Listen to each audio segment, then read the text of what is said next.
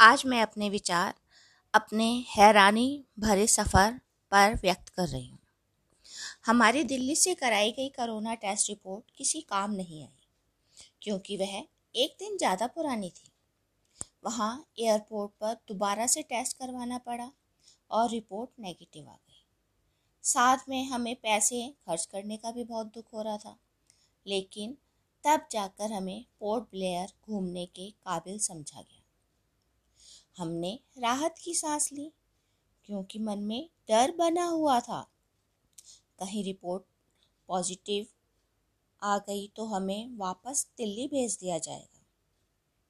इससे पहले हमारी फ़्लाइट पाँच दिन पहले की थी।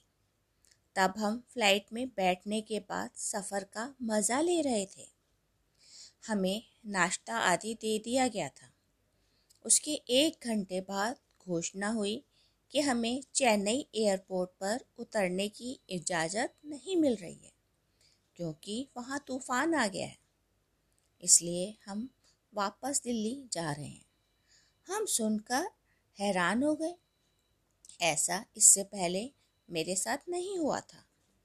मैंने सुबह के समाचारों में तूफ़ान के बारे में सुन लिया था। मैंने अनेक तरह से जानकारी हासिल करने की कोशिश की थी।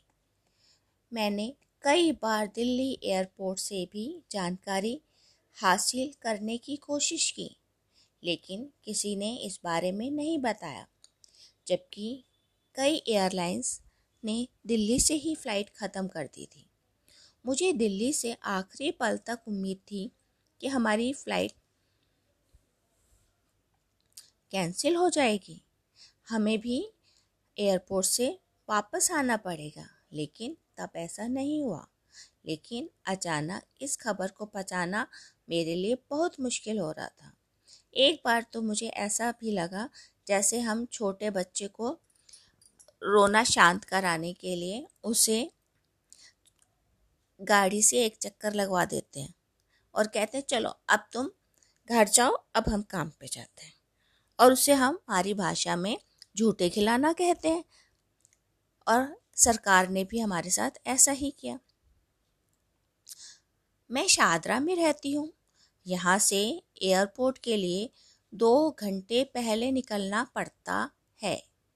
और दो घंटे पहले एयरपोर्ट पर पहुँचना यानी फ़्लाइट से चार घंटे पहले घर से निकलना पड़ता है।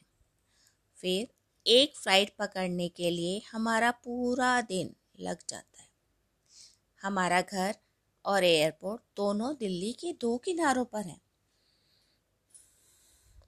दिल्ली वापस आकर एयरलाइंस वालों से पैसे वापस कैसे मिलेंगे या नहीं मिलेंगे, इसकी भी चिंता सता रही थी, क्योंकि हम साधारण लोग हैं, बहुत अमीर नहीं हैं, पैसे के बारे में भी सोचना पड़ता है। दिल्ली वापस आने के बाद हमें फ़्लाइट कैंसिल कर दी गई है, इसका ले लेटर लेना भी ज़रूरी था।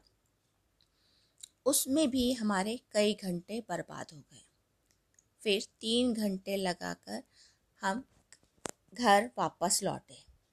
सोच कर देखिए, उस समय हमारी कैसी हालत हुई होगी।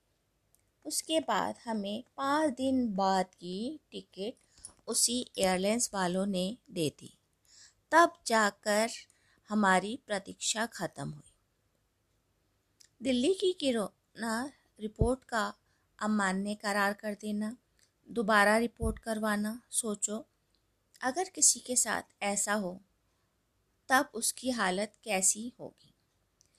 दिल्ली में भी कोरोना टेस्ट उन दिनों आसानी से नहीं होते थे। हमने कम अज़ कम चार जगह कोरोना टेस्ट करवाया था। तब जाके हमें लास्ट में ये रिपोर्ट मिली थी। और वो भी एक दिन एक्स्ट्रा होने के कारण अमान्य हो गई थी। फिर भी रिपोर्ट का नेगेटिव आने पर हमने चैन की सांस ली, वरना हमने पूरा समय डरते हुए गुजारा था।